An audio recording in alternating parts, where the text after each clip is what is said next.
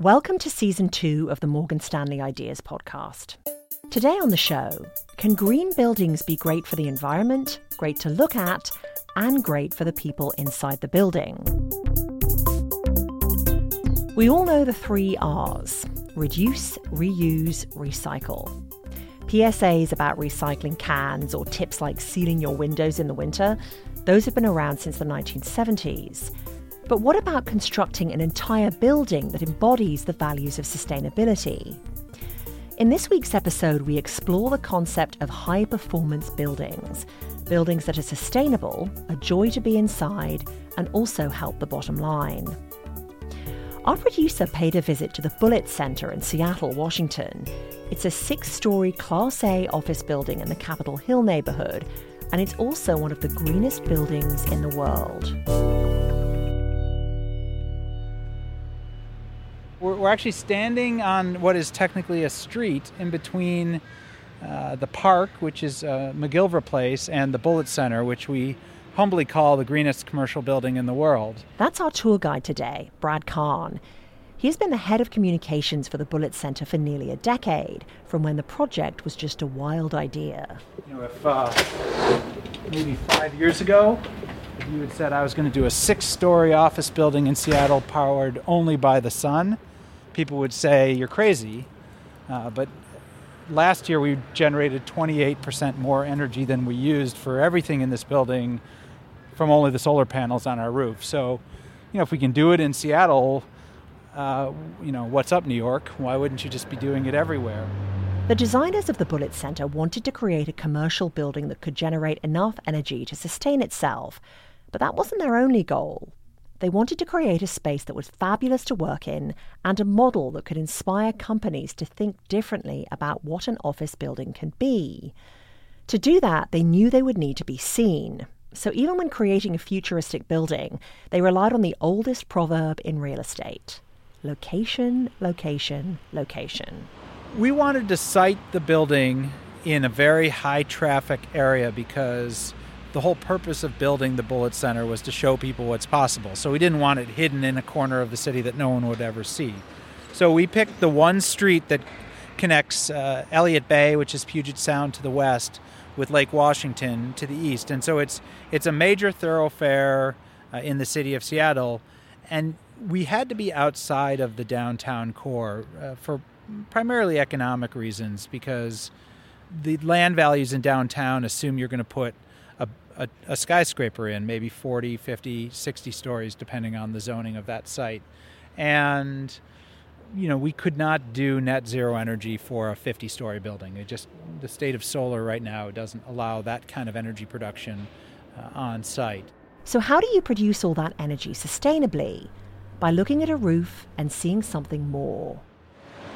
Uh, we call the roof the mortar board, almost like the, the, the, cap that you would wear if you were graduating from high school or from college, uh, because it extends out beyond the edge of the building uh, like a mortar board extending out beyond the edge of your head. And uh, the reason for that is, again, to try to generate as much electricity as we use. And so we filled the entire site with solar panels. They just happen to be about seven stories up in the air. All those rooftop solar panels provide a lot of energy, but they don't affect the lives of the people working inside the building. Keeping tenants happy is just as important as keeping the materials green. So when we look at the west side of the building, we see really large windows and and there's lots of reasons for really large windows. People are more productive when they have natural daylight, uh, and not just more productive, but healthier. Uh, those windows open to allow fresh air in, but the first driving concern with the windows was how do we maximize the use of daylight, even in cloudy Seattle, so that we can minimize the use of electric lights. So, even in December when it's kind of cloudy out, you really don't need much um, artificial electric lighting during the daytime. To me, a high performance building is a building that both embodies energy efficiency and a high quality environment for the people that inhabit the building. So, incorporates both the natural environment from the exterior, utilizing as many of those resources as possible, and also creating a connection for the people that work there or heal there to the exterior environment. So, there's a reciprocal relationship. That's Heather Burpee.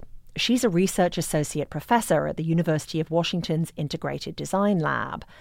Heather has made a career out of studying high performance buildings that are both healthy for the environment and healthy for the people inside of them. Lucky for her, she also works inside a high performance building. Her office is in Seattle's Bullitt Center. The purpose of building this building is to show that these things that we perceive as really, really hard to implement are actually possible. And it, you know, it gets back to why I'm so excited to work here is that this is a unique example but it doesn't have to be the only example. In order for the Bullitt Center to not be the only building of its kind, green builders work with a common set of sustainability metrics. But first, let's define the most basic goal of green design. I think green design in general, it has to do with energy efficiency, water efficiency, how buildings are incorporated into the urban fabric and create a sense of place, how they embody the needs of the occupants and utilize the natural environment, the exterior environment, to their advantage. Now that we've established the ABCs of green building, let's get into the details of green building rating systems. Walking around any American city, you'll see some new offices or apartment buildings that have a circular crest on the exterior, which means they have LEED certification. So, there are a lot of different certification systems in the building sector for sustain- sustainability or energy performance or high performance. Uh, one of those rating systems is LEED, which is Leadership in Energy and Environmental Design it's a checklist system where you can, can kind of choose which attributes you want to include and you show that you're designing it to those attributes but it's predominantly not based in post occupancy or after the building is opened measurement and verification LEED is all about what you do in the building stage. Out of a long list of sustainability features, you have to incorporate a certain number of those into your building in order to have the certification. But LEED doesn't relate to what happens after people are occupying the building. For that, there are much more demanding certifications. Others include the Living Building Challenge, the 2030 Challenge, and they all are striving to make buildings better, but they're doing it in different ways. And so, uh, for example, the Living Building Challenge is a performance based metric, which means you don't just say that you're going to design a building to a certain performance metric. You actually have to show that after the building is open and operating, that it's working in the way that you said it would. The Living Building Challenge is one of the most rigorous sustainability certifications, and it's also what the Bullitt Center team had in mind when constructing their own building. In order to satisfy the challenge, you need a building that's entirely self sufficient, that's healthy for its occupants, and also beautiful to look at.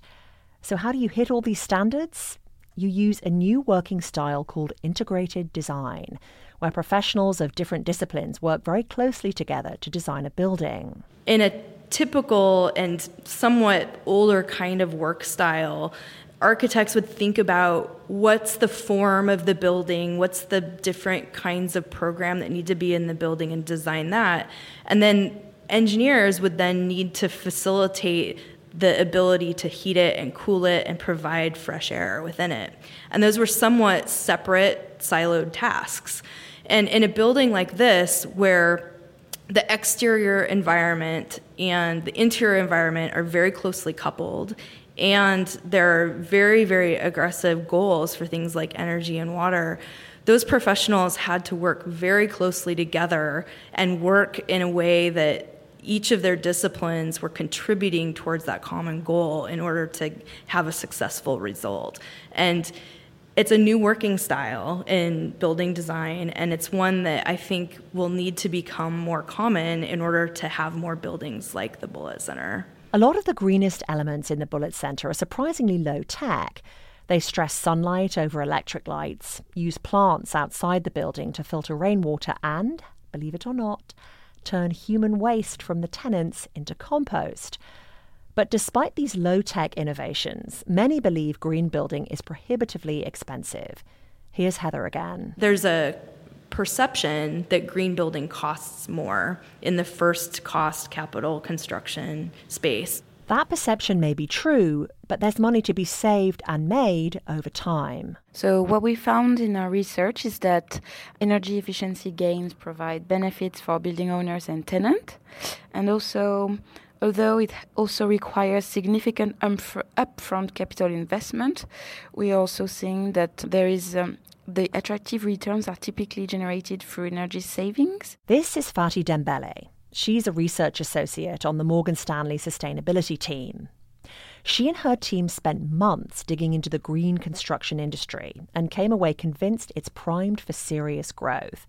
They cite three key reasons. Number one, in the long run, green buildings can end up saving serious money energy is the single largest operating expense for commercial buildings at up to 30%. And we've seen that installing improvement to reduce wasted energy in those buildings can lower the total cost of ownership by up to 50%. So we think that commercial buildings clients are really willing to reduce their cost and use those types of energy efficient solutions. So money talks, as it always does but so do lawmakers. And Faty and her team think government regulation will be a boon for green construction over the next several years. We expect two types of policies that could actually change the game. First, stricter building codes in emerging markets and second, renovation policies in developed markets. And government can actually implement tighter mandatory energy performance standards. So we've, we, we were interested to know that uh, right now only two thirds of global building energy use is still not subject to any energy performance standards for appliances and equipment.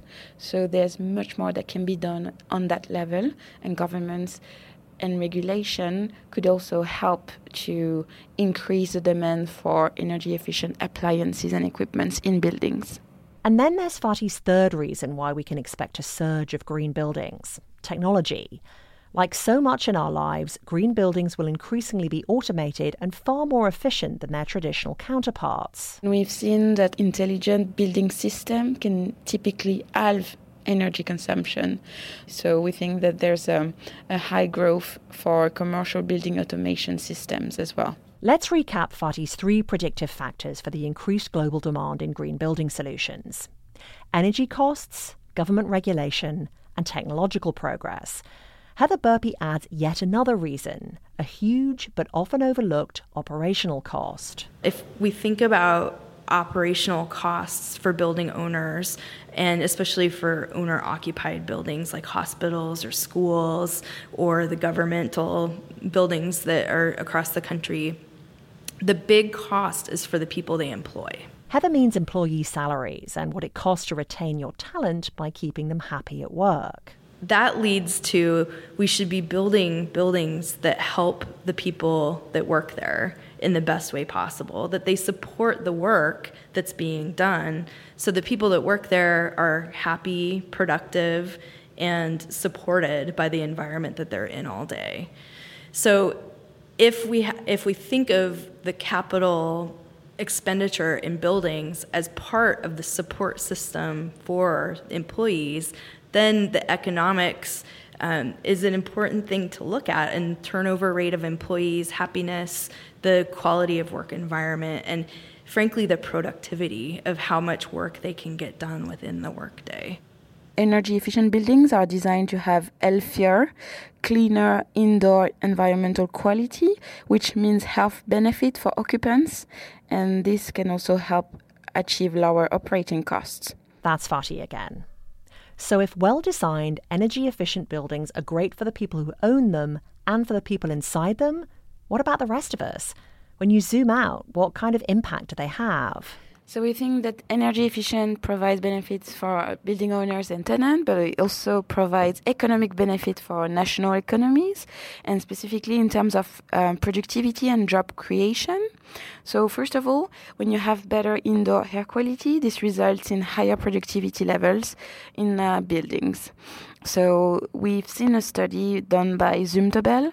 There is a lighting company that said that environmentally certified buildings have a positive impact on staff well-being with up to 3% to 3 fewer sick days per employee per year.